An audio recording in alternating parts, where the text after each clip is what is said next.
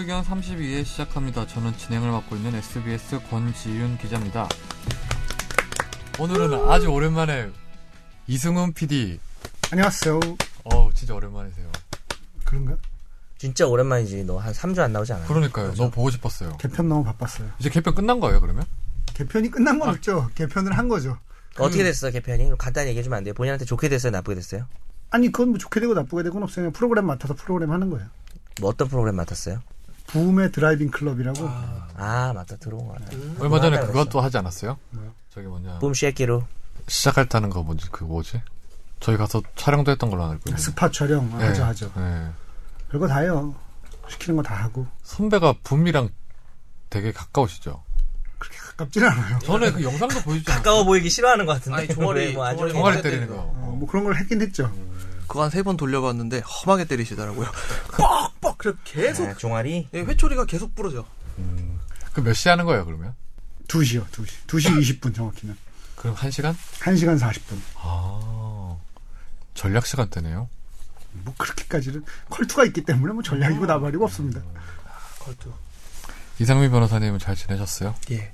재밌는 사건 없었어요? 재밌는 사건이 있었으면 좋겠네. 아 근데 정현석 변호사님의 복장이 굉장히 인상적입니다. 방송을 대하는 태도가 드러나네요. 근데 축구 되게 못하지 않아요? 주벤투스. 야, 나 아직 한마디도 안 했는데 너몇 마디 하는데. 본인 잘 지냈냐는데 뭐, 아, 뭐 없나 봐요. 이번 주에는 이슈가. 본인. 이슈 가 뭐 이- 권지윤 소개팅 너 준비하고 있나? 내전화, 내 전화 씹었어, 이상민 변호사. 그저, 아니. 내가 그저께 전화했는데 아니 재판 중인데. 처음 씹었어. 콜백을 안 해줬어요. 변호사님 혹시 머리 아까 화장실에서 감으신 거예요? 아니, 아까 화장실 갔다 아, 그러니까 화장실에서 물 묻힌 건 있어요. 왜냐면 잘못 자가지고 오늘은 회의가 없어서 그냥 집에서 왔거든요. 그 머리 안 감고 오신 거였어요? 아니 밤에 자- 저는 자기 전에 감죠. 근데 오히려 자기 직전에 감으면 머리가 이렇게 돼요. 되게 의외로 잘 원래 될 때도 있어요. 아침에. 일어날 때 다 샤워하고 나오잖아요, 출근할 때? 저는 샤워 안 해요. 아 자기 전에 항상. 그래, 자기 전에 하는 게 좋대요. 퇴근하고도 하고 출근하기 전에도 하는데요. 근데 오늘 김선재 아나운서 말이 너무 없네요. 뭐 아, 맞아. 김선재 아나운서가 오늘 아, 저 다른- 김선재 아나운서 아니에요? 저기 앉아 있는 거? 다른 녹화 때문에 부득이하게 불참을 했습니다. 아 그래요? 네. 몇 명 지금 안 듣겠네 이제 더. 어. 아나운서 김선재 아나운서는 사랑인데. 웃기고 있어 아주 그냥. 근데 그, 아, 전화 전화 안 받, 전화 안 받은 거는 재판 때문이었고 콜백을 안 한 이유는 그때 이제 다시 딱 핸드폰을 보니까 그때 이미 그 단체 카톡방에서 이야기가 왔다 갔다 해서 아, 우리 이야기는 아니야. 나 개인적으로 보고 싶어. 우리 저기 선배 빼놓고 카톡방이 있거든요. 아, 도저히 안 돼요. 빵. 내가 원래 우리 셋이 있었다. 네. 그러다가 김선재를 넣는 순간 이게 단체 카톡방이 되잖아요. 네. 근데 내가 넣지 말자. 이승훈을 못 넣는다면 이승훈이 왕따 같다. 그랬더니 무슨 상관이냐 그래서 내가 김선재를 넣었어요. 근데 이승훈 네. PD는 어, 못하잖아요, 물리적으로. 예. 못하지만 피자품을 그렇다고 이 사람 타수 돌리는 게 아니라 우리끼리만 대화를 근데 별로 자주 아니 하진 근데 않아요. 단체 카톡방이 없는 건 되게 좋은 거예요. 진짜 난 단체 카톡방이 없어서 인생의? 낭비라고 생각해요. 뭐예요? 약간 낭비스럽긴 되게 효율적이지 않아요? 단체 카톡방, 그러니까 효- 그 효율을 능가하는 비율이 있죠. 어, 그런가? 단체 카톡방 10개 있다 칩시다. 아, 난한 하긴 50좀 개, 그런, 40개 있어, 그런 40개. 측면에서 보면 그렇긴 하네요. 네, 저는 제가 카톡 계정이 없는 거야말로 인생의 축복이라고 근데 생각합니다. 소리 알림을 꺼놓고 그러니까 쓸데없이 나를 그래도 조금 되잖아, 집어는 원래. 집어는 데는 빼 나와버리고 자, 나는 어디 가는데 약간 심심해. 보게 되잖아요. 그렇긴 하지. 그거 아저씨가 딴, 거- 딴거 하는 거 신났지. 그- 대신 그래도 선배는 페이스북하고 SNS는 많이 하시잖아요. 페이스북은 철, 철저히. 프로파간다로 하는 거고 어? 그건 내 개인 계정이라고 볼 수가 없어요. 가만 선동도구예요. 우리 중에 좀 자기 관리가 그- 거의 그런 이유로 진짜 스마트폰을 안 하는 것도 있는 거예요. 그런 이유도 있죠. 예. 나 바꿔주고 싶어요. 자기 관리가 진짜 철저한 사람이야. 가만 돈도 보면. 많으신다라 바꿔주시죠. 왜. 사이언. 네. 그래 말해. 그 안 쓰시던 거 부모님 동의 얻어와. 서면동이. 가입할 때 부모님 동의 얻어야 돼. 아 미성년. G5가 그렇게 좋다며. 어, 요즘 뭐 어, 좋더라고. 유철민 PD도 내가 어제 만났거든요. 예. 그 G5로 자기 옮겼다고. 어. 아, 그렇구나. 그게 뭐 LG가 무슨 좋은 일 했다면서요. 그래서 그쪽으로 간 사람도 있대요. 그쵸. LG가 독립운동 자금 됐다 뭐 이런 거 아. 나오면서. 근데 아, 우리 댓글. 중에 그 갓세이 이게 무슨 말이에요? 갓세이? 예. 김세희 아나운서를 갓세이라고 하긴 하죠. 야구 아나운서. 갓이라고 붙이는 갓. 거야.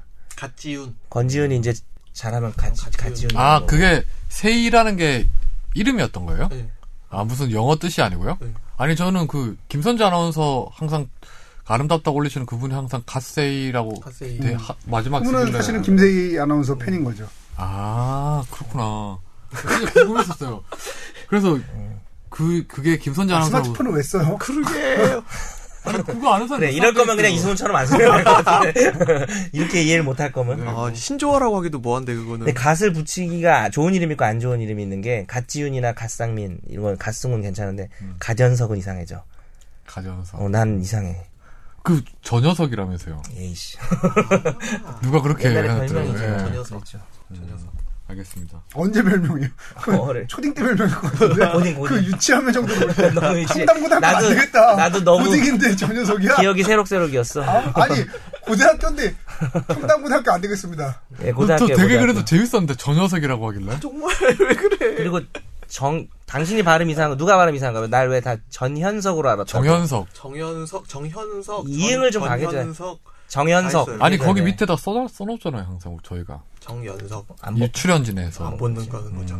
말, 말 발음이 더 그걸 본다고 생각하지 마세요. 아. 그러니까 저는 사실 우리가 하는 일 중에 굉장히 무의미하다고 생각하는 게 그 매번 거기다 설명 밑에다 달잖아. 그거 보는 사람 거의 없어 제가 아니 난 보기에는. 그걸 언젠가 우연히 본 거야. 그래서 어. 와 되게 성의껏 썼구나. 근데, 근데 그걸 그리고 약간 이상하게 PC에서 보면 그 글씨가 막 짜게 근데? SBS? 홈페이지에서 많이 보는데 그래도. 그러니까 그거는. 그거 야마 네. 잡는 것도 또 네. 일이잖아요. 그렇죠. 그것도 좀 힘들어요. 아니, 근데. 사실 이렇게 하나하나 그런 디테일을 챙기는 게 중요하긴 해요. 근데 제가 그런 걸 챙기는 사람이 아니어서 중요한 하기서 이성훈 PD는 뭐 대승적으로 그런 것도 있어요. 거시적으로 그 파일 이름 같은 거 하나하나도 신경 써서 올리는 사람들이 있어요. 파일 이름 그냥 음, 파이날 몇, 뭐 날짜 이렇게 올리는 게 아니고 요 내용과 관련돼서 약간 유머 포인트가 돼요. 근데 그거는 정말 거의 안 보이거든. 그걸 보려면 PC에서 이 파일을 다운받아서 어디로 옮겨서 보는 사람만 그 파일 이름 을 볼수 아, 있거든. 우리 그 팟빵 그, 아, 저 네, 팟- 네, 팟캐스트 팟빵에서 자체 뭐 아이- 파일을 어. 네. 그런 것도 어. 하나하나 성의 있게 하는 사람도 있어요. 예- 그쵸. 예전에 EJ가 그렇게 했었죠. 아, 그런 거 하나 그래서 잘 된 거 아닐까요? 갑자기 no name 1.hwp 이런 게 생각나. 근데 저는 그렇게 정리 잘 하시는 분 되게 부럽더라고요. 아, 근데 이 파일이 요즘 많이 받고 막 보니까 네. 어떤 파일이 어떤 건지 잘 모르는데 어떤 분들 컴퓨터 가면 폴더부터 시작해서 파일 정리 엄청 잘해놓은 분들 있더라고요. 그 무슨 정리의 힘인지 책 있지 않아요? 피- 내 PC도 더 이상 손을 댈 수가 없는 막 몇 테라바이트 되고 막 이런데 진짜 이상할 것 그건 다. 야동 아니야. 몇 테라가 되려면 야동이잖아. 테라가 되려면 야동이네. 문서는 문서 아니, 파일 가지고 테라가 될 수가 재판. 기록이겠죠. 뭐. 재판 기록이겠죠. 재판 기록에 동영상이지. 다 꺼졌으면 좋겠다. 네, 알겠습니다. 일단 오늘 청취자 사연이 하나 왔는데 그 이땡땡 씨가 보내준 건데요. 오늘 김선재 아나운서가 없어서 제가 읽겠습니다. 좋은 교- 변호사 고르는 법 편을 보고 질문 드립니다. 다름이 아니라 최근 종영한 드라마 리멤버에서 묘사돼 있는데 변호사의 승소율 100% 이렇게 광고를 하던데 의뢰인 입장에서 변호사의 승소율, 패소율을 알 수 있나요? 어찌 보면 정관예우라는 타이틀보다 승소율이 변호사 비용에 더 영향을 끼칠 수도 있, 있지 않을까 싶어서요. 어, 그리고 팟캐스트와 관계없지만 궁금한 점이 하나 있어 질문드립니다. 2010년 G20 폐막 기자, 기자회견장에서 오바마 미국 대통령이 한국 기자들에게 질문권을 줬을 때 왜 한국 기자들은 질문을 하지 않은 건지 혹시 아시면 답변 부탁드립니다.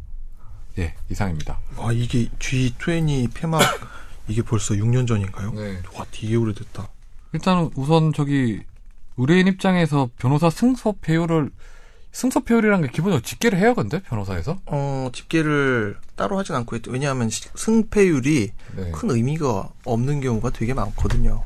그러니까 예를 들어서 원고 일부 승소가 되면 이건 누가 되는 거예요? 그것도 그렇고 네. 더하기 형사 사건 같은 경우엔 또 그러니까 될 사건이 있고 안 될 사건이 있고 가령 원래 실형이 나오는 게 합당한 사건인데 이 성공의 조건을 집행유예 로 잡아놓는다 네. 혹은 구속만 면한다 네. 뭐 이런 것들도 다 성공률이라고 볼 수 있는데 이거를 이렇게 어, 무죄 유죄 비율 이런 걸로 딱딱 잘라가지고 떨어지기가 어렵거든요. 예를 들어서 민사소송에서 청구 금액을 100억을 했는데 네. 원고 일부 승소했는데 100만 원만 하면 사실상 패소잖아요. 이거. 근데 일부 승소로 뜨긴 네. 뜨니까 진짜 의미 없어요. 승패는 왜냐하면 소액 사건 같은 거 있잖아요. 부실 채권 그 시효 중단시키려고 받아놓는 거 막 사건 막 한 달에 막 200개 하고 이런 분들 계시거든요. 그거 다 승소거든요. 음. 100% 승소지. 그러면 레코드를 통해서 그러니까 기록을 통해서 알 수 있는 좋은 변호사란 건 없는 거네요. 그 승패로 하는 기록은 따로 없어요. 그럼 무슨 기록을 가지고 판단할 수 있어? 그건 판단할 수 있는 그러니까. 정량적 평가를 그러니까 가능한 그게 사람의 변호사서 정말 실력을 알아보기 위해서 음. 그 사람의 성과를 위해서 뭐 어쩔 수 없고 그냥 자기의 경력을 자기가 알아서 이런 사건에서 이런 큰 유명한 사건에서 무슨 기업 사건에서 내가 이런 새로운 법리를 찾아서 내가 이겼다 뭐 이렇게 그냥 단발적으로 할 수밖에 그러니까 없어요. 이게 정량적 평가가 불가능한 거예요. 불가능한 그래서 깜깜이 시장이고 더불어서 한 가지 말씀드리면 그 변호사 업무에 관한 광고 규정이라는 게 있거든요. 근데 음, 여기에 그렇지. 보면 승소율을 얘기하지 못하게 돼 있어요. 그렇죠, 예. 예. 승소율을 얘기하지 못하게 돼 있고 미국은 좀 다르지 않아요? 미국 미국은 승소율 이런 거 하는 것 같은데. 미국 그러니까 옛날에 로앤비라고 우리나라에서 이제 가는 회사가 있는데 거기서도 승소율을 측정하려는 시도를 했다가 이제 아, 협회에서? 예. 막혔죠. 근데 기본적으로 우리나라에서 변호사들이 광고라는 걸 못하게 돼 있잖아요. 광고를 하긴 하게 되는데 근데 그 광, 사실상 게 그게. 광고가 네. 아니라 자기가 어느 전문 변호사다. 음. 이 정도만 되는 거죠. 원래 예전에는 그래서 그 신문 일면에 늘 날마다 개업 인사가 났었잖아요. 그렇죠. 음, 그런 식으로 하는 거지. 사실 그래서 제가 늘 그 의사나 변호사들 전문직들이 그 쓰는 광고 수법이 책 내는 거잖아요. 예. 책 낸 다음에 책 광고를 하면 되니까. 음. 어차피 책 내는데 비용 많이 안 드니까 출판사랑 계약해서 책 내는데 들어가는 비용 내가 내겠다. 그리고 책 내가 전권 전액 전부 사겠다 계약하고 책 광고를 내가 내면서 실제로는 광고를 하는 거죠. 슬프다. 나 책 나와요. 아 진짜요? 수험서 수험서. 역시 이때가 이시그지 아니야. 민사 사례 집. 책 제목 좀 지어줘봐. 좀 재밌는 그거 제목 지- 없을까? 직접 변호사님이 고르신 거예요? 사례를? 제가 그냥 완전히 다 거의 아니, 창작. 가까이 하신 거예요? 아 진짜로 이거 그냥 저 녀석 순수하게. 저 녀석 사례집. 다 막 70년도 사례 아니에요? 이것만 보면 저 녀석처럼 될 수 있어. 근데 그저 녀석이 누군지 끝까지 공개 안 해. 졸라 못하는 애 막. 아 졸라네. 어, 그럼 결국 승소율 같은 경우는 알기 어렵고 변, 변협 홈페이지나 이런 데서도 알 수는 없잖아요. 편협 홈페이지 그런 거 안 나오고 그러니까 거의- 각 네. 어디 변의 소속 변호사들만 검색할 수 있게 돼 있지. 네. 그리고 요즘에는 징계받은 변호사들 공개하나요? 징계받은 변호사는 공개합니다. 아, 각, 하기 시작했나요, 이제? 예. 그건 해야 되겠죠. 각 변호사, 저 지방 변호사의 홈페이지가 있거든요. 지방 변호사의 홈페이지에 가시면 변호사 징계 내역들이 있는데 징계 내역 보면 재밌습니다. 주로 이제 술 먹고 때리고 그 실명 공개도 하죠. 실명 공개도 하고 네. 어느 그러니까 나이까지 다 나오거든요.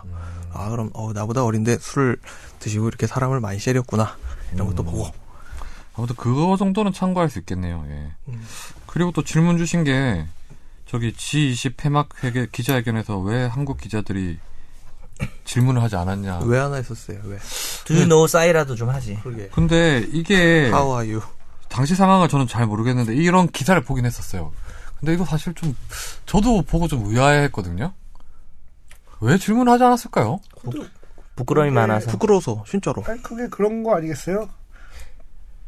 이렇게 비유해서 죄송합니다만, 강아지가 이렇게 어렸을 때, 어디 못 가게 하려고 깡통 같은 거에 이렇게 줄을 묶어가지고 놔둬요. 그러면 이제 강아지는 어렸을 때니까 그걸 끌 힘이 없어서 음. 그걸 못 간단 말이죠.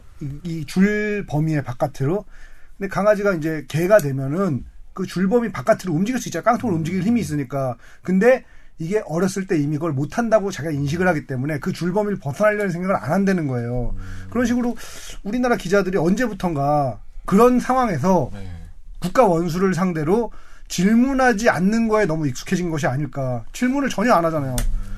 얼마 전에 그 쇼도 그렇지만 질문 미리 짜놓고 질문하고 답변하고 하는데도 막 적는 척하고 이러잖아요. 저는 그 이승훈 PD 지금 말은 되게 공감을 하거든요. 근데 사실 근데 좀 제가 여기 출입처가 아니라서 잘 모르는데 확실히 뭐 동종업계 사람으로서 좀 보면 기자들은 출입처 출입처마다 성격이 좀 다르긴 해요. 예. 제가 청와대 출입도 안 해보고 여기 지금 기자회견장에 안 가봐서 모르겠지만 예를 들어서 법조 같은 경우에 뭐 수사 결과를 발표하거나 하면서 이렇게 질의응답을 하면 예. 정말 전투적이거든요. 예. 그럴 것 같아요. 되게 막 서로 막 얼굴이 붉히는 게 비리비재예요. 특히 전투적이셨을 것 같아. 아, 뭐 일단 그렇긴 눈 해서 봐봐. 착한 얼굴로. 살기가.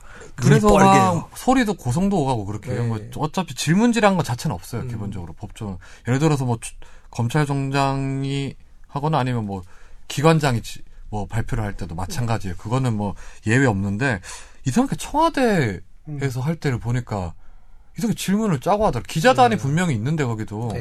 아마 기자단에서 그렇게 사전에 뭐 청와대라고 하시면 안 되고 박근혜 정부 들어서 특히 그 경향이 심해졌죠. 그건 맞는 말인 것 어. 같아요. 예. 이명박 정부 때만 해도 이 정도로 심하지는 않았던 걸로 기억해요. 이명박 정부 때도 이렇게 아니, 뭐 그러니까 사전- 질문지가 사전 질문지는 저는 오갈 수 있다고 생각. 그거는 비상식적인 게 아니에요. 근데 사전 질문지를 벗어나는 질문이 있느냐 없느냐는 되게 중요한 여부인데 박근혜 정부 들어서는 사전 질문지를 벗어난 얘기는 하나도 안 나오잖아요. 저는 사실 그것도 좀 놀랐어요. 이게 좀 뭐 청와대나 다른 데서는 사전 질문지를 보낸다는 게 예. 사실 제가 해- 전에 있었던 출입처 같은 경우에도 뭐 검찰총장이나 그 밑에 검사장들은 뭐 초, 장관급, 차, 차, 차관급인데 사전 질문지가 없거든요. 예.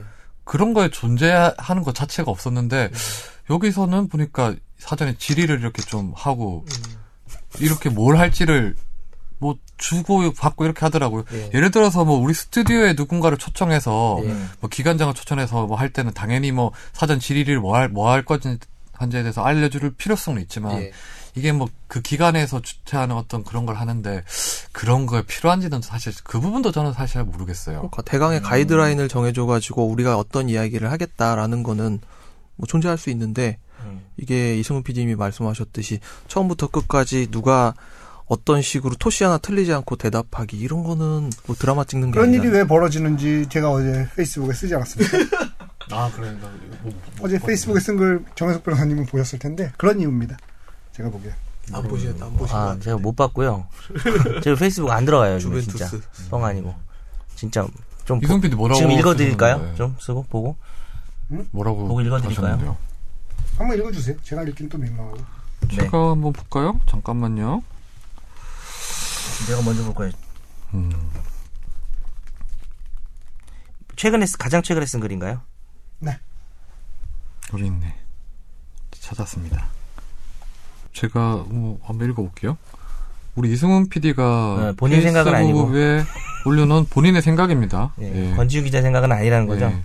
박근혜 대통령은 전 정치인이 아니라 아이돌이다. 정확히는 노인돌이다. 박근혜 대통령에 대한 여러 가지 분석들이 틀릴 수밖에 없는 이유는 박근혜 대통령을 정치인으로 파악했기 때문이다. 정치인이 아니라 아이돌이라고 이해하면 그녀를 둘러싼 여러 가지 기이한 일들을 잘 이해할 수 있다. 음, 무슨 말인지 알 것 같네요. 네. 예. 음, 아이돌이야 사실 되게 기획된 어떤 하나의 아이고. 상품 같은 보호받아야 되는 네. 존재고 팬들한테는 말하자면 침범될 수 없는 무언가잖아요. 그러니까 이게 정치인이라고 생각하고 접근하니까 이상하게 어 이거 도대체 설명이 안 되는 증상들이 많이 벌어지잖아. 근데 아이돌이라고 생각해봐라 다 이해가 가. 오늘 되게 공감이 가는 면이 있네요. 이게 사실 정치인이라고 하면 항상 국민들에게 말해야 될 의무가 있고 또 이렇게 모든 것을 좀 공개해야 될 의무가 있는 사람들인데 하여튼 뭐 이러, 네. 이렇게 안 설레는 아이돌은 처음이네요. 그래서 제가 정확히 얘기했잖아요. 아이돌 아니고 뭐라고? 네. 알겠습니다. 뭐 이게 답변이 됐는지 모르겠네요. 질문에 대해서 G20에 대해서 제가 아이 아 G20의 얘기는 아까 제, 가 처음에 한 그러니까 그런 거죠. 기자들이 그런 상황, 그러니까 기자회견, 국가 원수를 상대로 한 기자회견이라는 상황에서 질문을 안 하는 거에 어느새 익숙해져 버렸다는 거예요. 이렇게 볼 수는 없을까요? 우리나라가 특히 뭘 잘못하면 엄청 가루가 돼서 까이잖아요. 네. 그래서 그런 두려움이 좀 있지 않을까요? 아니 근데 저는 모르겠어요. 이건 외국- 확실한데 기자들이 기본적으로 전투적인 기자들이 많아요. 상당히 호전적인 사람들도 근데 많고. 호전적인 사람들이 그렇게 조용해질 정도라면, 그러니까 뭐가 생각나냐면 미국 가 가지고 저희가 옛날에 이제 무슨 뭐 이렇게 연수원 땡길 때 미국을 갔는데 거기 할머니들하고 어떻게 뭐 어디를 같이 갔어요. 그런데 할머니들은 영어 모르시잖아요. 근데 그냥 아는 단어 하나하나 붙여가지고 그냥 말 잘해요. 근데 여기 연수원 사람들은 뭐 얘기하다 틀릴까봐 말을 잘 못하는 거라. 음, 그거 생각나네요. 그럴 수도 있죠. 근데 그거는 뭐 근데 약간 저는 좀 안타까운 면도 있어요. 계속 많이 오해를 받으니까 요즘 뭐 실제적으로 음. 좀 내부적으로 정화해야 될 부분도 있긴 한데 기자업계에서 그런데 너무 열심히 일하는 분들도 많은데 그렇겠죠. 좀뭐 당연히 그런 점도 생각해요. 있습니다. 네, 네. 알겠습니다. 오바마 대통령 앞에 있다면 뭘 물으실 수 있겠어요? 오바마 대통령한테요? 왜 그렇게 춤을 잘 추는지 이런 거. 진짜 춤 잘 추더라고요. 거의 두유노 사이즈 수준인데 이런 질문이 농담에서 그러니까 그러니까 기레기 소리 듣는 거.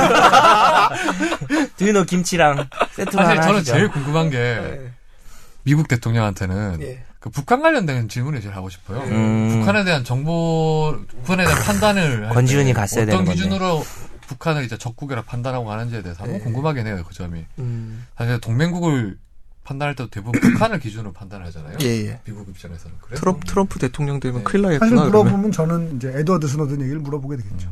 아 그렇기도 하죠. 그런 그런 것도 있겠네요. 예. 아무튼 뭐 그렇습니다. 저는 그래도 우리 우리나라 대통령을 만나면 뭐 물어볼 건 많습니다. 예. 두유노 김치. 네. 오늘 소속사 어딘지. 갓김치. 음, 오늘 주제로는 본안 주제로 바로 넘어갈까 싶은데 예.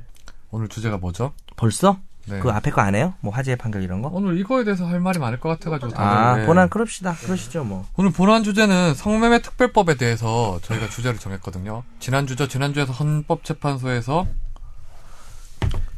6대 3으로 합헌 결정이 나왔습니다. 네. 예. 요거에 대해서 한번 본격적으로 얘기해 볼까 싶은데 이 변호사님, 예. 이 쟁점에 대한 법조항이 뭐죠? 어, 성매매, 알선 등 처, 행위 등 처벌에 관한 법률이라는 소위 말하는 성매매 특별법이라고 하는 법률의 21조 1항에 살펴보면 성 판매하는 자, 성을 구매하는 사람하고 판매하는 자가 있잖아요. 성매매자에 대한 처벌 조항에 대해서 위원 재청이 올라와서 여기에 대한 판단이 3월 31일에 이루어졌습니다. 네. 결국 이제 성을 구매한 사람, 판매한 사람 모두 형사처벌하는 이 성매매 특별법 조항에 대해서 최종 합헌 결정이 나온 건데 사실 이게 그동안 계속 뜨거운 감자였잖아요. 예. 뭐 항상 이제 뭐 토론 주제로 나왔던 거기도 한데 뭐 이번에는 약간 좀 변화가 있을 줄 알았어요, 저는 개인적으로. 그렇죠. 헌재에서. 총선 전에 이게 선고가 난다. 더하기 이제 간통죄가 폐지되고 혼인빙자 간음죄가 폐지되고 이런 사회적 흐름에 따라서 이것도 이제 위헌 결정이 나는 게 아니냐라는 이야기가 많이 있었죠. 근데 이 성매매 특별법이야 2004년에 만들어졌죠. 근데 그 전에도 그 사창하고 공창 모든 게 금지가 됐었잖아요. 예. 이게 그러면 만들어진 계기가 있지 않나요? 만들어진 계기는 이제 그 군산 대명동 화재 사건이라고 2000년도에 군산 사창가에 화재가 크게 일어나서 그 거기서 이제 다섯 명의 여성이 죽고 또 그 과정에서 조사가 이루어지면서 아 이게 단순히 개인 간의 문제가 아니라 어떤 그렇죠. 조직 간의 문제다 사회 구조적인 문제이기 때문에 당시 뭐 일했던 근무 장소도 나왔는데 되게 열악하고 또 되게 네. 그 착취 성을 자발적 매매했던 것도 아니고 착취 수준의 어떤 그 포주의 포주한테 이제 억압을 당하면서 그렇게 예. 성을 팔 수밖에 없게 만들어진 한 번 들어가면 네. 빠져나올 수 없는 네. 늪 같은 굴레다. 개미지옥 같이 그렇게 돼버려가지고 그때 상당히 문제가 돼서 뭐 한참 논의를 하다가 특별법으로 이제 성매매를 만들면서 이제 그때 예. 상당한 단속을 많이 했었죠. 예. 예. 우리나라가 조선 시대에는 공창이 있었 나요? 그, 잘 모르겠는데 성매매 전문 변호사님. 네, 저 조선 시대까지는 제가 모르겠는데요. 조선 시대에도 전혀 모르겠네, 그거는. 생각도 안 해봤는데. 근데 원래 공창은 옛날에 옛날에 조선 시대 제가 알기로는 없었던 걸로 알고 있어요. 아 그래요? 네. 근데 공창제가 국 가에서 인정한 네, 성매매가 네, 그렇죠. 모르겠다. 없었을 것 같은데요, 그런 것은. 기녀는 있을지언정. 기생집이 그런 거 아니에요? 그건 처벌- 전혀 다른 처벌하지 거죠. 않잖아요, 또. 그건 사창이긴 한데 예. 그 기생집을 놔뒀다는 것 자체가 어떤 성매매를 용인을 했던 건가 그러면? 근데 뭐, 주, 뭐 유흥주 점 있는 거하고 비슷하지 않을까 싶긴 한데. 아무튼 뭐 공창 이런 거는 사실 오래된 역사잖아요. 뭐 로마 시대에도 있었던 거고 사실 뭐 예. 그렇긴 하잖아요. 그런데 이게 결국 지금 쟁점이 됐던 쟁점이 된 이유가 기본적으로 두 가지가 있는 것 같아요. 예. 그 성을 판매하는 여성을 처벌하는 게 맞냐? 예. 그리고 둘 다 구매자와 판매자 모두를 처벌하는 게 맞냐? 예. 결국 성적 자기 결정 결정권을 침해하는 거 아니냐? 뭐 이런 것 같은데 우리 정 변호사님 보시기에는 예. 그성 구매자, 판매자를 동시에 처벌하는 거에 대해서 어떻게 생각하세요? 바로 이렇게 본론으로, 의견으로. 네. 저, 그, 잘 모르겠어요. 왜냐하면 저는 원, 기본 입장은 성매매에서는 판매자는 처벌하지 말고, 구매자나 이제 알선자만 처벌하자는 입장이긴 해요. 네. 근데 이제 이번 방송 준비하면서 그 주된 의견, 헌재 공식 의견이 된 게 합헌 의견. 그러니까 그렇죠. 성매매 구매자뿐만 아니라 판매자도 처벌해야 된다는 그 다수 의견이 나와 있잖아요. 네. 그걸 읽다 보니까 좀 혼란스러워요.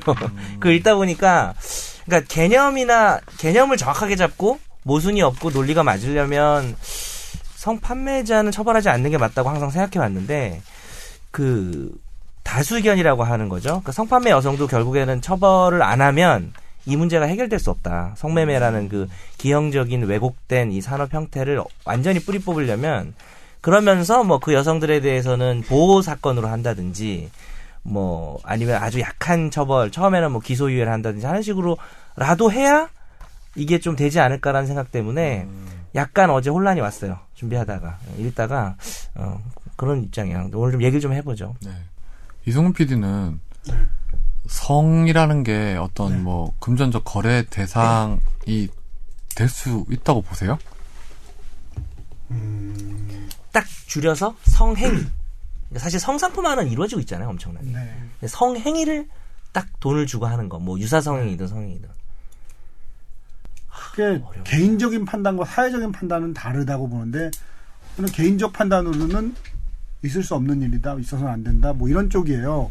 그렇긴 한데 그거를 사회적으로 막는 게 맞느냐? 예를 들면 이런 범죄로. 이런 거죠. 그러니까 되게 예외적인 경우이긴 하겠지만 자기가 가진 것이 그러니까 자기가 말하자면 이 사회에서 살아가는 어떤 한 구성원으로서 자기가 가진 무언가를 우리는 팔면서 살고 있잖아요. 내 시간이든 내 지식이든 내 뭐 힘이든 내 재능. 재능이든 뭔가를 팔면서 살고 있는데 팔 수 있는 게 그거밖에 없는 사람한테 그거를 판매를 못하게 사회적으로 막는 게 맞냐? 그건 개인적으로 자기가 판단해야 될 문제가 아니냐?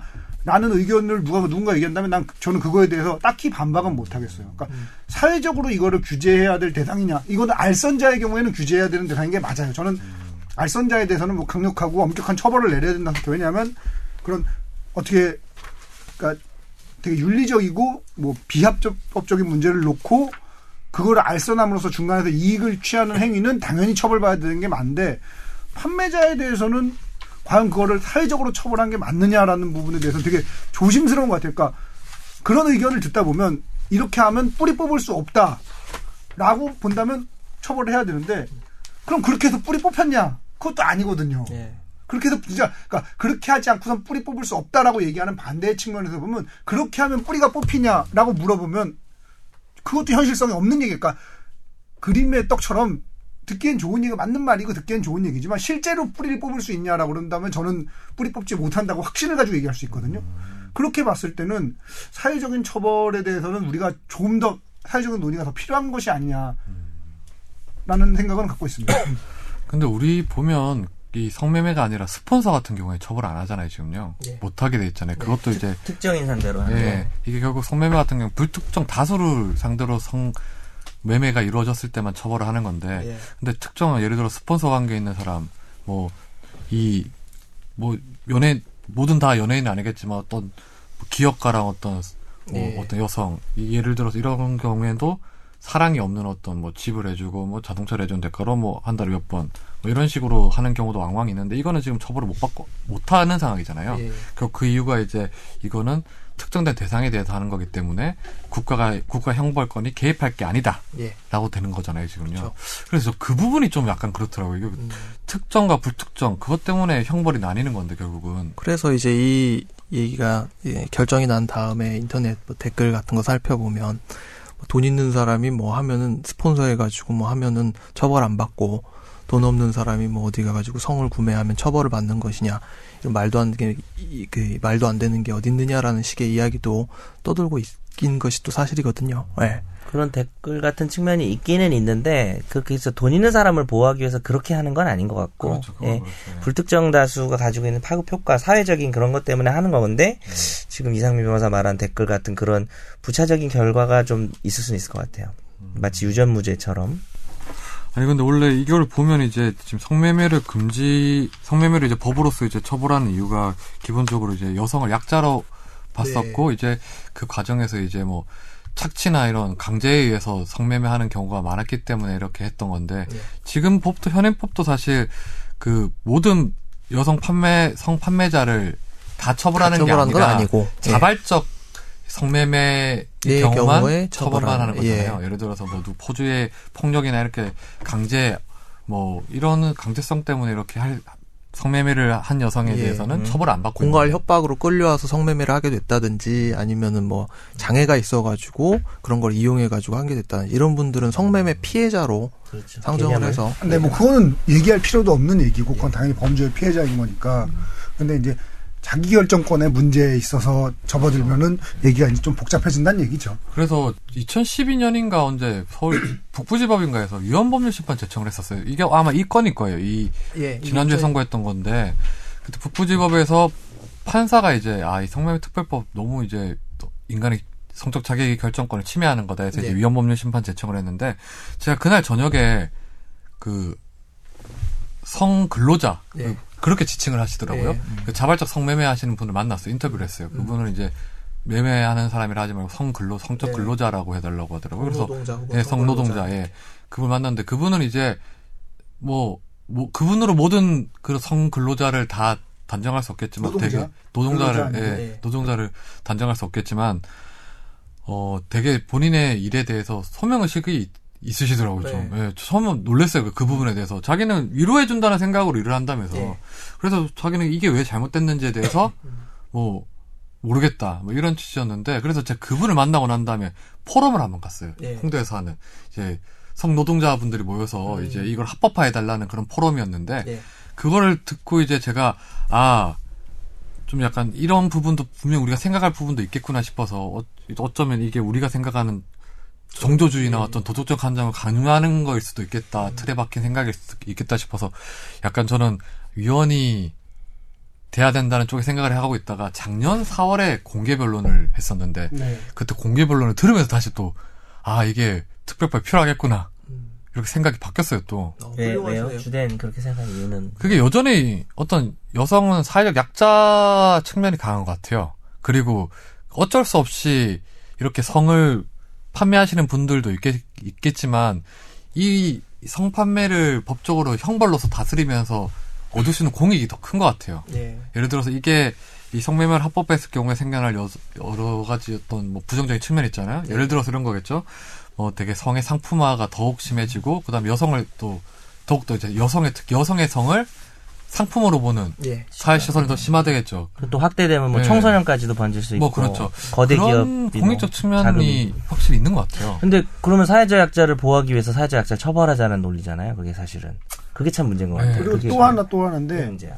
그런 공익적 목적 그러면 그런 그러니까 공익적 목적이라는 관점으로 가서 어떤 사람의 결정권을 침해하는 게 그러니까 우리나라는 대체적으로 최대 다수의 최대 이익 이쪽을 택하니까 그런데 그럼 그렇게 해서 침해되는 소수는 괜찮냐는 거죠. 뭐 그런 분명히 그런 거죠. 근데 다만 전과자가 되는 건데. 원래 헌재나 모든 판단할 때 이익형량, 비교형량을 하잖아요. 예. 예를 들어서 이 분명히 이 법을 통해서 어떤 개인의 어떤 상적 자기결정권이나 사생활에 침해되는 부분도 있는 거 분명해요. 네. 다만 이거 침해 정도와 이걸로 통해서 얻을 수 있는 공익을 봤을 때 음. 지금 상황에서는 공익적 측면이 않다. 더 강하지 않나 싶어요. 사회가 좀 더 성숙된 다음에는 좀더 달라질 수 있겠지만. 근데 이제 문제 이거는 그 침해되는 부분이 기본권으로 지금 한원에서 말씀을 하셨지만 그게 형사처벌인 게 문제인 거예요, 사실은.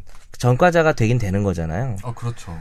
근데 그런 관점은 어때? 여기 한 분 의견이 있었는데 성판매자도 네. 성구매자도 처벌하지 말자는 의견이 그렇죠. 있었잖아요. 예, 조용호 사실. 저는 예. 이게 세 가지 스펙트럼의 견해인데 참 이름 너무 내가 줄 데가 없어 보이는데 저는 그 견해도 그 성구매자 처벌은 어떻게 생각하세요? 성구매자 처벌도 사실은 이게 남자들이 나와가지고 토론한답시고 하면서 성구매자 처벌하지 말자는 쪽 의견을 내게 되면 마치 이렇게 무슨 어, 성구매를 할 수도 있다는 식으로 보일까봐 근데 그런 걸 떠나서 얘기를 해보자는 거죠. 그러니까 아까 말씀드린 차원에서 얘기를 하다 보면 이제 구매자 처벌해야죠.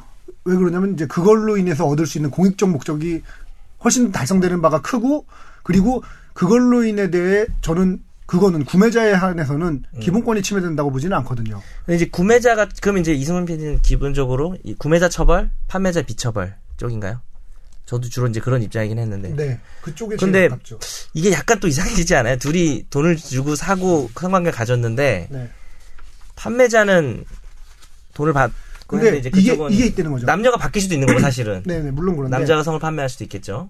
구매자의 경우에는 억울한 상황이라든지 아. 절박한 상황이란 게 있을 수가 없다고 저는 생각해요. 그렇죠. 어, 근데, 근데, 판매자의 경우에는 억울하거나 절박한 경우가 있어요. 그러면 저는 저는 기본적으로 법의 관점이 99명, 그러니까 한 명의 억울한 사람을 위해 99명의 음. 말하자면 나쁜 놈을 풀어줘야 된다는 풀어줘도 쪽에 가까워 그러니까. 가깝기 때문에 가깝기 때문에 판매자는 억울한 사람이 있을 수 있어요. 판매자의 그 절박하거나 억울한 상황, 예를 들면 뭐 자기가 아니면 누군가를 못 먹여 살리는 상황, 뭐 이런저런 상황이 그쵸, 있을 수 있잖아요. 그러니까 네. 그런 상황이 있을 수 있는데 그런 상황은 막아야 된다고 저는 생각하고요. 파- 그러니까 판매자 구매자는 분명히 그 차이는 맞아요. 저도 그건 진짜 동의를 하는데 구매자도 형사 처벌할 필요가 있냐라는 논의가 있는 거죠. 아니 근데 이게 또 애매한 부분이 있는 게그 이 합법화를 시키게 된다면 이게 직업의 영역으로 들어온다는 거거든요. 그렇죠. 직업의 영역으로 들어오면 이 사람이 뭐 근로소득세를 내고 양지화로 양지의 영역으로 들어온다는 것인데 여기에 대해서 근로를 해요. 성매매자가 근로를 하면은 그 근로의 상대방이 매수자일 수밖에 없단 말이에요. 근데 매도자 입장에서는 이게 합법이고 분명히 매출이 일어났는데 그 매출의 상대방은 다 불법이에요. 다 범죄자고 다 범죄자일 다 수밖에 없어요. 그런 문제가 좀 있어. 그건 말이 안 되거든요. 그건 근데- 근데. 또 합법화를 하자고 얘기하는 거랑은 또 다른 얘기잖아요. 판매자를 처벌하냐 아니냐는 합법화하고는 약간 또 다른 측면이 있잖아요. 네. 그러니까 총 세 개죠. 네. 다 다 처벌하지 말거나 네. 아니면은 저 구- 판매자만 처벌하지 않거나 네. 아니면 아니, 그러니까- 다 처벌하거나 아니 다 나뉠 수 있죠. 예를 들면 알선자만 처벌을 하는 상황이라든지. 뭐그그 어. 그래서 그때 이제 성 노동자분들이 헌재에서 주장했던 거는 이제 특정한 지역에서 그 소수 소규모로 이렇게 성매매를 합법화해 달라는 그런 거였거든요. 근데 그렇게 했을 경우에도 뭐 여러 가지 부작용이 있는데 분명히 아까 이승훈 PD가 얘기했듯이 이렇게 함으로써 뭐 침해되는 부분도 있을 것 같아요. 예를 들어서 조용호 재판관이 얘기했죠. 그 이건 위헌이다 하면서 얘기했던 근거 중에 하나가 성적 욕구는 되게 사람의 어떤 자연스러운 욕구인데 그걸 이제 국가가 왜 개입을 하려냐, 특히 형벌권으로 개입하려냐, 이게 도덕적이든 비도덕적인 걸 떠나서 왜 도덕을 형벌로서 이제 국가가 국민한테, 시민에게 강요를 하려 하냐, 이 부분이 문제가 되는 거고, 예. 특히 뭐 이제 뭐, 지, 뭐, 지체 장애인, 독거노인, 독거남, 이런 선적 소외자 같은 경우에는 그러면 어떻게 해야 되냐, 이런 예. 부분도 우리가 생각해야 될 지점이다. 이렇게 설시를 했어요.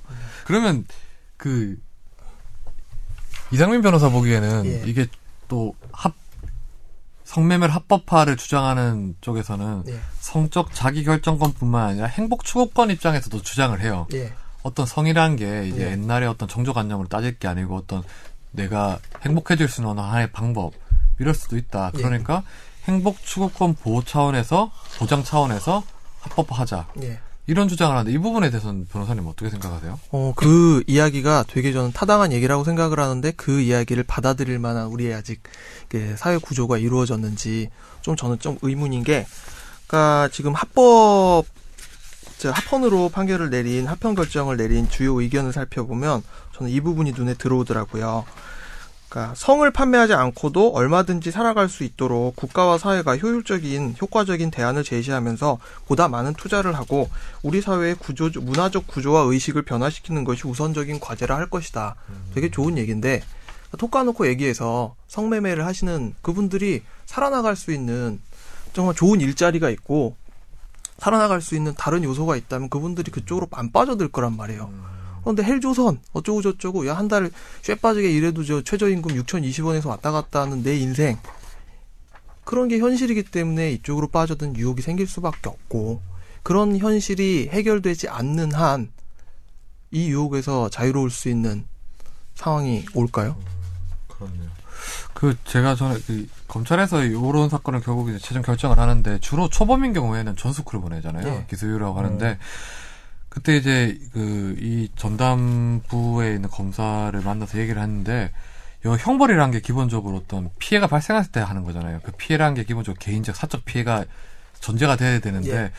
자기 요즘 간혹 헷갈리는 게 그거라는 거예요. 이제 대부분의 이제 성매매에서 입건돼서 이제 검찰로 송치되신 분들을 보면 네.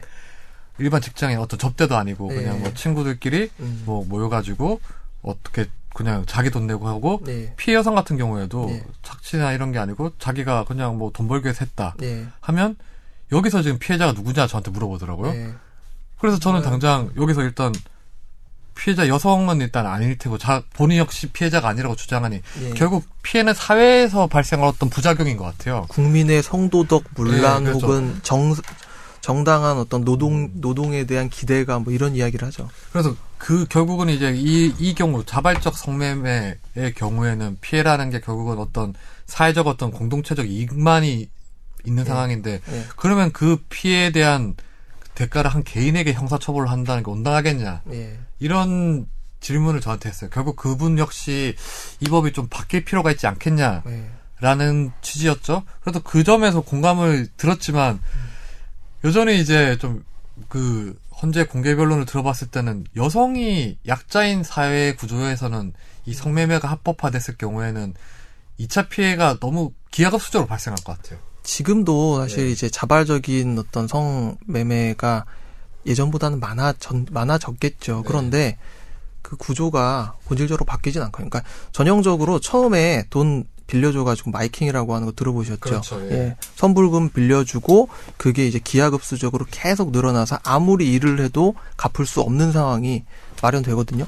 특히나 유흥주점, 그렇죠. 단란주점. 계약서로 이제 대출받고 이런 예. 하는 거잖아요. 예. 그 옛날에 무슨 저축은행 그 저축은행 때 많았잖아요. 네, 저축은행에서 여자분들 저 신체 포기각서 이런 거 써주고 막 대출 받고 이랬어요. 말도 안 되는 짓거리가 일어나고 있었는데 갑자기 그 생각도 나네요. 네. 저 이게 참 의견이 많이 나누는 사건이긴 한 것 같아요, 확실히. 그 완전 위헌 의견을 낸 조용호 재판관 역시 용기를 내서 이 부분을 쓴 것 같더라고요, 보니까. 예. 아 근데 이것도 참 대단하신 것 같아요. 네. 저는 사실 기존적으로 기본적으로는 성 판매자 쪽을 이제 성 판매자는 처벌하지 말자. 였다가 이제 여기서 위헌 의견 보고도 좀 헷갈리긴 했는데 합헌 의견 보고도 최종적인 제 입장은 최종 의견. 그 정연석. 1인의 의견하고 사실 같긴 해요. 아, 1인 왜냐하면 이게 네. 이게 바로 그냥 아 성매매 다 합법합시다로 가는 건 아닌데 네. 성 판매자를 처벌하면 안 된다는 생각이 저는 강해요. 근데 그 성판매자를 처벌 안 하면서 성 구매자를 처벌하는 구조가 너무나 왜곡되고 그러면 국가가 어떤 선택을 해야 되는데 음. 그 선택은 결국은 비범죄화로 가고 다만 이 성매매 자체가 잘못됐다는 거에 대한 뭐 형사처벌 이외에 다양한 뭐 제도는 여러 가지 있을 수 있잖아요. 뭐 과세를 한다든지 뭐 여러 가지 그 성, 알선자만 처벌한다든지 하는 식으로 조금 뭐 위험한 얘기일 수도 있지만 저는 결론적으로는 사실 어제 이거 방송 준비하면서 이제 마지막으로 한번 읽어보고 이- 입장을 정리한 거는 이제 마지막에 좀 얘기를 하려고 했던 부분은 위헌 의견이 맞는 것 같아요. 저는 1인 의견. 되게 급진적인 의견이 사실 이게. 근데 뭐 변호사님 생각처럼 예를 들어서 음. 판매자는 처벌하면서 구매자만 처벌하면 분명히 그 명백한 형평성 위반은 되는 것 같아요. 예. 그러니까 구조도 안 맞고 그게 예. 뭐 관념적으로 어 법조인으로서 평등 원칙이 뭐 이런 개념이 아니라 운영의 운영 자체가 되게 물론 그렇게 하는 나라들이 많이 아, 있는데 그런 나라가 있나요? 예 무슨 뭐 스웨덴도 아마 그렇게 하고 여기 뭐 나와 있었던 것 같은데 그, 그 그렇게 한성 판매자만 처벌한 나라들이 있어요. 아, 음. 스웨덴, 그러면- 아이슬란드, 노르웨이가 구매자만 아니 그러니까 말 잘못된 구매자만 처벌하는 거죠. 음. 예. 북유럽. 그렇게 해서 결국은 성매매를 좀 더 줄일 수 있다 이렇게 되겠네요. 그러니까요. 그런 그 구매자만 처벌하면서 효과적 측면을 따져보면 근데 이제 이 위헌 의견은 1인의 위헌 의견은 그런 나라를 봐도 음성적으로 여러, 여러 가지 어차피 성매매는 다 일어나고 있다. 그냥 성적 욕망을 부자연스럽게 억압하고 있는 거다. 그렇기 때문에 결국은 다 위헌 아니냐라는 의견인 거죠. 그 변호사님 지금은 예. 현행법은 결국은 이제 구매자, 판매자 모두 동일한 형량을 주고 있잖아요. 예. 근데 규정은 예. 뇌물자 같은 경우에 보면 공여자랑 받은 사람하고는 예. 형량이 완전히 차이가 나잖아요. 예. 시효도 완전히 다르고. 예. 이것도 이렇게 적용하게 되면 좀 약간 문제가 생길 수 있는 거예요. 음, 근데 지금 사실 그 문제가 되었던 심판 대상 조항 자체의 벌칙 규정이 되게 과중한 형벌을 규정하고 있지는 않거든요. 그러니까 예. 실제로 그렇긴 하죠. 1년 이하 징역 또는 예. 300만 원 이하의 벌금은 되게 적은 거예요. 그러니까 모욕죄 비슷하게. 기소유예가 되잖아요. 예, 실제로. 처음엔 이제 저 교육조건부 기소유예라고 해서 존스쿨 갔다 오시죠. 네. 뇌물죄는 형량 크니까 거기서 차등화가 되는 거지만 이건 그 작은 데서 차등화할 것도 없으니까 지-. 집행하면서 차별하는 거죠. 그냥 그거는 뭐 사실 문제는 아닌 것 같아요, 별로. 근데 그럼 이건 어떻게 보세요? 그 성매매 특별법이 생기면서 예. 성매매가 많이 줄어들었다. 이런 효과적 측면은 있는 건가요? 어, 꼭 그렇, 그런 것 같진 않아요. 그러니까 혀- 성매매 여성들에 대한 주로 여성들이기 때문에 여성들에 대한 사회적인 지원이라든지 이런 게 그러니까 공론화된 건 사실이에요. 그래서 그분들에 대해서 어떤 식으로 이 사람들이 재활을 도울 것인가에 대한 이야기가 수면 위로 불거져 올라오고 그래서 이분들이 어떻게 다시 여기서 빠져나올 수 있는 루트를 마련할 것인가에 대한 이야기들은 많이 나왔는데 그렇다고 해서 줄어들었냐. 그러니까 이 거슬러 올라가자면 옛날에 종암경찰서장 김강자 네. 서장이라고 하는 그렇죠. 분이 계셨죠. 예. 제가 한창 대학교 다니고 고등학교 다닐 때 그때 이분이 사창가 588 미아리 텍사스와의 전쟁을 성포해가지고 네. 그 종암경찰서 바로 위쪽에 보면 기름역 거기 4번 출구 있는 근처에 보면 거기가 사창가 거대한 사창가였단 말이에요. 지금은 다 정리가 됐죠. 지금은 다 정리가 되고 이제 뭐 뉴타운 개발 뭐 어쩌고 저쩌고 이렇게 얘기가 오가고 있는데 그 사람들이 결국 지금 성매매를 안 하고 있느냐 하고 있단 말이에요. 그게 되게 좀 아이러니했던 게 예. 사실 작년에 공개 변론할 때 김강자 서장이 예. 어느 쪽 참고인으로 나왔냐면 성노동 자측 참고인으로 나와서 의견이 완전 바뀌었죠. 네. 네, 자기가 잘못했다. 네. 근데 그것도 뭐 멋있는 것 같아. 자기 의견 그렇게 바꿀 수 있다는 게. 그래서 그분의 요지가 그거였던 거예요. 이게 자기가 실제로 해보니까 이거는 완전히 없앨 수 있는 게 아닌 이상 국가가 관리할 수 있는 어떤 지역을 만들어서 여기서 차라리 어느 정도 용인해주고 합법화를 해줘서 국가 관리할 수 있게 하자. 네. 그래야지 이제 뭐, 뭐 무슨 포주의 횡포나 이런 것도 막을 수 있고 또 여성이 어떤 이 사람들 생계 유지도 가능해진다 뭐 이런 주장이었어요. 그래서 네. 보고 그 부분도 깜짝 놀랐었죠. 이제 음. 아 실제로 엄청 그 저기 성매매와 전쟁을 벌였던 예. 장본인이 의견을 바꿔가지고 이렇게 한 걸 보고 좀 놀라긴 했었습니다. 예. 눌러봤더니 그렇게 해봤더니 음지화되고 여러 군데로 더 이상 더 관리가 안 될 정도로 이렇게 뻗어 나가더라. 네. 아무튼 일단 이번에 6대 3으로 합헌이 나오면서 또 모르겠어요. 이게 지금 6번, 7번 정도 헌재 심판 때 올랐던 사건인데 네. 나중에 또 되면 또 달라질 수 있을 여지가 큰 것 같아요. 예. 그러니까 간통죄나 그렇죠. 간통죄만 봐도 이게 몇 번에 걸쳐 가지고 그러니까 이 성매매라는 게 뭐 가장 오래된 직업이라고도 하는 그런 얘기도 있지만 기본적으로 저는 어 뭐 풍선 안에 들어있는 풍선 혹은 풍선 안에 들어있는 공기 혹은 뭐 물통 안에 들어있는 물 이런 거하고 같아서 그게 없어지진 않잖아요. 그렇죠. 어딘가로 이동하는 것 뿐이지. 그러니까 실제로 그거를 없앤다. 이건 좋은 얘기가 맞아요.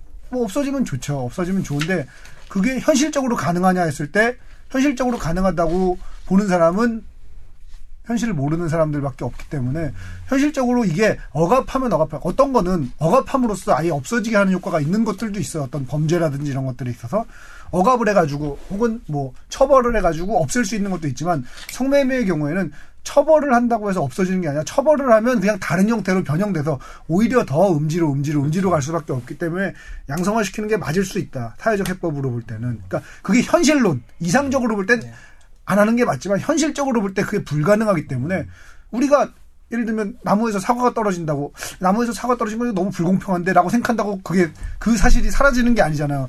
이런 식으로 어느 정도 인정을 해야 되는 게 아닌가라는 생각은 듭니다. 뭐 혹시 뭐 조용호 헌재 의견 우리 은천 헌재 의견을 좀 소개를 좀 안 했으니까 네. 1인의 의견을 조금만 좀 얘기를 해보면 어떻게 생각하시는지 또 읽으면 또 아까 그 권 기자님도 읽으면서 좀 약간 들을 때마다 그런 생각이 들었는데 아 저요?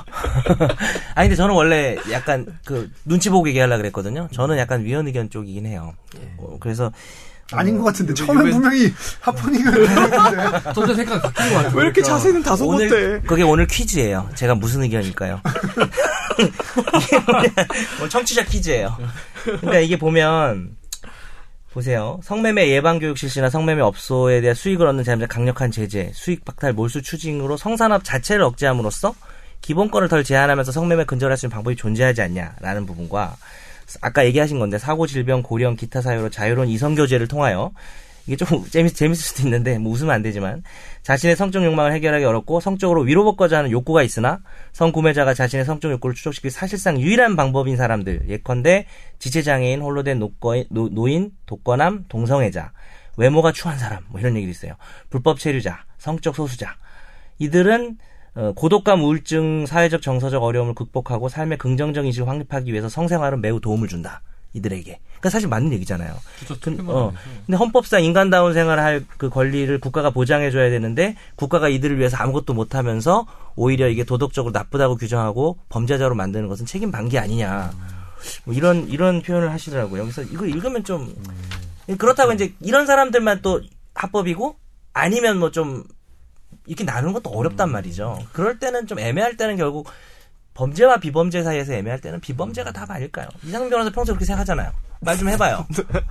비범죄 형벌 맞는 무조건 비범죄와 싫어하잖아요. 네, 비범죄주의 아닙니까? 저는 형벌 많이 늘어나는 거 되게 싫어하고 그런데 그러니까 아까도 말씀드렸듯이 이 합헌 의견에 그 현실적인 이야기인 것 같아요. 그러니까 제가 아까 저 올라오면서 잠깐 권지윤 기자님하고 이야기를 했는데 네덜란드 같은 경우에 제가 예전에 그 다큐멘터리를 하나 봤다고 말씀드렸잖아요. 거기서는 남편이 포르노 감독이에요.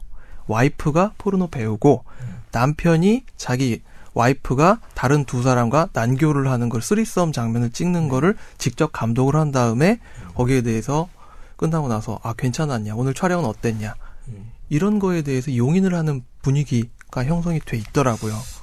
근데 우리나라에선 이거를 그건 저희가 감당을 못 하겠네요. 감당을 뭐라고 못할 말이 없어요. 감당 예. 못할 거란 말이에요. 딴 나라에서도 감당. 그거, 그냥 그거는 본인이- 그 나라도 감당을 안 할 것 같은데 그 그러니까. 진짜 어 대단하다. 어떻게 저렇게 생각을 할 수가 있을까? 우리나라에선 저렇게 도저히 될 수가 없는데. 그래서 아니 좀- 우리나라에도 그런 류의 일을 벌이는 말도 안 되는 사람들이 있죠. 그러니까 그 경우에 이제 직업이니까 좀. 다른 문제지만 예를 들면 그 얼마 전에 사회적 문제가 됐던 소라넷 이런 경우에는 그런 그런 비슷한 일들이 벌어지곤 다, 하잖아요. 다, 다큐까지 찍진 않겠죠. 얼굴 네네. 드러내면서. 예. 다큐는 아니라 동영상을 찍잖아요. 그 인간들은. 그러니까 이게 그 그저 그 그거는 개인적인 어떤 문제인데 이게 너무 극단적으로 가서 사회적으로 어떤 사회든지 그런 걸 납득할 수 있는 사회는 없다고 생각해요. 변호사 얘기가, 얘기한 그 사례는 아주 특수한 그 나라. 네덜란드 공창제가 아주 유지되는 이유를 아닐까요? 저는 그런 데서 봤거든요. 네덜란드 아, 한번 갑시다. 우리 가서 봅시다. 어떤지 상황이. 아니 저 블로그 많이 보세요. 누가 그럼 비난할 수 있는 일은 아닌 것 같아요. 그런 행위를. 예. 아무튼 이번 헌재 결정의 요지는 이건 것 같아요. 이게 뭐 조용호 재판관이 낸뭐 전부 위원 의견도 소수 의견 같은 경우에도 다수 의견을 낸 재판관도 이런 의견이 있다는 거 알겠죠. 다만 이제 사적으로 침해되는 어떤 개인의 이익 과 네. 사회적인 어떤 공동체 이익을 봤을 때 지금은 성매매 특별법이 유지되면서 음. 얻을 수 있는 공동체 이익이 더 크기 때문에 네. 어느 정도 손에 침해되는 개인의 어떤 기본권이나 그쵸. 이익은 좀 예. 이건 좀 어쩔 수 없다는 게 요지인 것 같아요. 형사처벌임에도 불구하고 어쩔 수 없다. 네. 분명히 이게 뭐, 뭐 시간이 지나면 변하긴 하겠죠. 언, 언제 변할지는 장담 못하겠지만 이게 간통죄랑 또 결이 다른 문제이기도 하고 사실은. 원래 몇 번, 몇 번 헌재 판단 받다가 바뀌잖아요. 네, 근데 이것도 한 대여섯 다섯 저는, 번 저는 훨씬 더 많은 시간이 걸릴 거라고 네, 그럴 것. 같아요. 이거는. 이거는 간통죄하고는 비교할 수 없는 영역에. 있는 아, 문제예요. 전혀 다른 문제. 네. 네. 지금 뭐 안 그래도 저 표창원 전 교수님 지금 예비, 아, 예비 그쵸. 후보네 저 포르노 합법화 얘기하셨죠. 얘기했다. 아, 근데 거기서. 정말 대단하신 것 같아. 네. 나 그분에 대한 존경 여부를 떠나서 그게 내가 사실 정 알못인데 정치를 잘 모르지만 그게 표 잃는 얘기 아니에요? 사실 그런 얘기는. 근데 진짜 그런 얘기 한 거 맞아요? 음, 그 얘기를 난, 나도 제목만 봤는데 기사 안 봤는데. 어, 모 팟캐스트에서 이야기를 하셨다고 아, 하더라고요. 그래요? 예. 저도 기사만 봐가지고. 그러면 진짜 근데 전후 맥락을 한번 살펴봐야 되지 않나? 그거는 그러겠죠. 어떤 상황에서 그런 얘기가 나왔는지. 전현석 변호사 지었고요. 아닐 거. 저 용인이 저는 누구 나왔? 용인, 용인에 나오셨잖아요. 용인이 누구였지? 용인 뭐 용인도 크니까. 한선교. 한성교랑 표창원은 표창 몇 아니 그럼 번- 한성교 나오셨 한성교 의원 나오셨으면 아니에요. 한성교 나왔어요. 네, 표창원은 아니에요. 네. 이상일 대 표창원 지금 이렇게 네, 유- 진행되는 곳이니까. 새누리가 한성교였던 것 같은데. 네, 거기 최경환 의원이 가서 문제 발언한. 아 이상일 그렇죠. 의원이 예. 뭐라고 발언했죠? 정관이유를 자기 발휘해서 정관예우를 발휘해서 예산을 밀어주겠대, 저 뽑아주면. 그거는 처벌돼야 되는 거 아니야? 그렇죠. 성매매를 처벌하지 말고 그걸 처벌할까요? 성매매보다 한 300배쯤 더 처벌해야 될 것 같은데 이거는 그 아예 불법을 저지르겠다고 얘기한 거 아니야? 근데 경제부총리 신분이라면 분명히 선거법상 중립부분 위반이라서 처벌을 받을 수 있는데 지금 또 의원 신분이고 하면서 이건 정관이면 뭘로 처벌하지 이거를? 대단히 부적절한 네. 이야기를. 하여튼 이거 형사처벌을 별로는 하더라도 되게 비상식적인 발언이잖아요. 네. 어우 지금 얼굴 빨개지셨어요. 비상식적인 근데 발언. 지난 회에서 많이 깠으니까 오늘 그만 깝시다. 왜 더 까면 안 돼요? 그냥 두 번 까는 건 좀 그렇잖아요. 알고 아니, 근데, 보니까 근데 이런 거 있어. 지난번에 이승훈이 못 깠다는. 이승훈이 까야 사실 제대로 까는 건데. 그 우리가 했던 그 주에 예. 월 화, 화요일이죠. 이건 뭐니에서도 네. 그걸 주제로 했다고 하더라고요. 그래요? 네. 근데 왜 아, 근데 이것머니는 댓글 너무 재밌어요. 꽃미남 F3 건지. 세젤멋 하트 막 있고. 네. 우리도 뭐 해요. 뭐 A- 김현우 A4 합시다. 기자가 요즘에 송중기 닮은 것 같잖아요. 야 정말 이승훈 PD님 표정이 아니 기중- 요즘에 더 기중기로 날씬해져가지고 더 대가리가 커 보이겠네. 아니 아니니까요 선배. 성량 여기 저기 팬들이 얼마나 많은데 그런 말을 해요. 상관이야. 난 그런 거 무서워하지 않아. 최종 의견의 의견이 아닌 이승훈 PD 개인의 의견이었음을 네 알려드립니다. 아무튼 오늘 마무리 발언 하나 한 번씩 돌아가시 돌아가면서 하시죠. 예. 이상민 변호사. 예, 참 어려운 문제네요. 어려운 문제를 그러니까 처음에 이거 준비를 하시면서 정현석 변호사님 이 주제를 준비를 던- 예, 던져 주셨는데. 네. 이게 이렇게. 어려운 어려운 문제라고는 사실 생각을 안 했거든요. 최종 발언인데 미안한데 본인 의견이 명확히 뭐예요? 셋 예. 중에 그걸 본인- 얘기해 주세요. 저의 의견은 아직 우리나라가 어. 이 내용을 받아들일 만한 사회적 환경이 안 됐다. 왜냐하면 아까도 말씀드렸듯이 이 성매매 여성들이 다른 살아나갈 방도가 충분히 있고 성매매에 대한 유혹이 없다면은 우리나라가 이렇게 될 이유가 없거든요. 그래서 네? 그러면 그래서 현 단계에서는 저는 예 처벌을 하는 게 사회적으로 어쩔 수 없- 처벌을 해서라도 보호해야 된다. 예 보호해야 된다. 네 우리 이상 저기 이승훈 PD는요. 나는 한 녹음 시작하고 10분 정도 지났는데 생각 바뀌었어? 다들 미쳤나 이런 생각을. 왜냐하면 이거 주제 자체가 사실 남자들이 얘기하고 남자들이 결정하고 이럴 아, 우리가 결정한. 것보다는 아니까 뭐 헌재에서 대부분 남자분들이시니까. 아, 이거는 사실 여성분들의 입장과 여성분들의 이야기와 이런 게 훨씬 더 중요한 거라고 생각을 하거든요.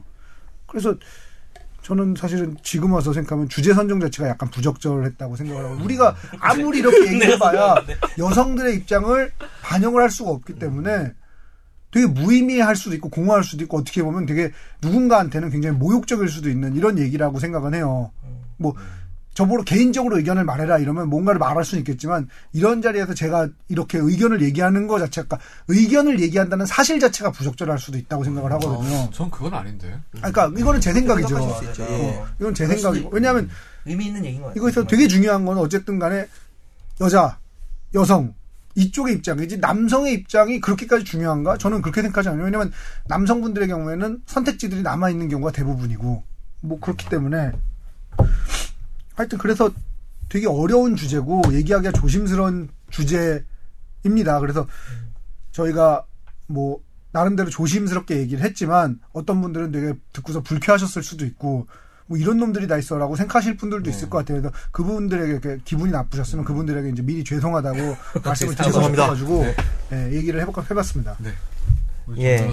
유벤투스 형. 이승훈 PD 얘기를 들어보니까 오늘은 일단 방송 없었던 걸로 하고요. 내일 다시 모여서 찍죠. 제가 이 주제를 선정했는데 네. 제가 잘못한 것 같고요. 아닙니다. 예. 는 아니고 저는 좀 생각이 다른데 네. 얘기할 수 있다고 생각하고 아. 특히 또 얘기를 들어보면요. 네. 정확히 얘기하면 성매매 종사자인 여성들의 얘기가 참 중요할 것 같고 네. 그냥 성매매하고는 전혀 무관한 여성들이 좀 대, 대다수일 거 아니에요 여성분들 중에는 또 그분들의 생각은 아까 무슨 김강자 옛그 옛 그분 얘기도 했지만 본인이 성매매라는 게 우리가 전혀 경험해 볼 수 없는 부분이잖아요. 특히 여성들은 더 그렇고 남자들도 뭐 대부분이 뭐 그렇다라고 믿는데 저는 근데 그게 실제 종사를 하든 구매를 하든 경험을 하고 거기서 생활을 한 사람의 입장이 되면 많이 의견이 달라지는 것 같아요. 네. 그래서 단순히 이제 그러니까 이승훈 PD, PD 얘기는 참 의미 있긴 한데 단순히 남자 대 여자로 나눌 건 아니고 아, 그렇죠. 그 성매매에 대한 경험이 있냐 없냐 그 단순한 구매 뭐 이건 중요한 건 아니겠죠. 네. 그 그쪽에서 뭐 그, 그들의 이야기를 들어봤는가 이거에 따라 좀 달라질 것 같긴 하고 저는 개인적으로는 딱 견, 입장을 정리하자면 이승훈 PD가 그렇게 얘기하니까 얘기하기가 좀 두렵네. 두려운데 성매매 그 구매자나 판매자를 결국에는 처벌하지 않는 쪽으로 가야 된다고 생각을 하고 같이 진행돼야 될 방향이 성매매가 근절돼야 된, 된다라는 거. 그러니까 형사처벌이 아닌 다른 방식으로 어, 그게 같이 갈 때만 의미가 있는 거지. 이게 뭐 합법화 된다고 해서 야 그럼 성매매 이제 와- 완전 인정된 거니까 뭐 근데 결, 결과적으로는 근절되는 방향으로 가되 형사처벌 형태가 아닌 것으로 근절하는 것으로 가야 될 것 같고 마지막으로 이 조용호 헌재 재판관의 마지막 딱 다섯 줄 얘기하셨거든요. 결론을 그냥 그 한번 읽어볼게요. 이거는 동량은 못 줄망정 쪽, 쪽박은 깨지 마라는 우리 속담이 있다. 국가가 국민에 대한 최소 보호 의무를 다하지 못하여 삶의 밑바닥에 내몰린 성매매 종사자들이 성매매를 통해서나마 어떻게든 살아가려고 애쓰는 마당에 인간의 본성과 성매매의 본질에 반하는 성매매 근절이라는 명분을 내세워 이들을 형사처벌하는 것은 국가가 할 일이 아니라고 나는 믿는다. 이렇게 그러나 이제 저도 여긴 동의는 하지만 결과적으로는 근절돼야 한다. 성에 대한 의식을 왜곡시키기 때문에 네. 잘 알겠습니다.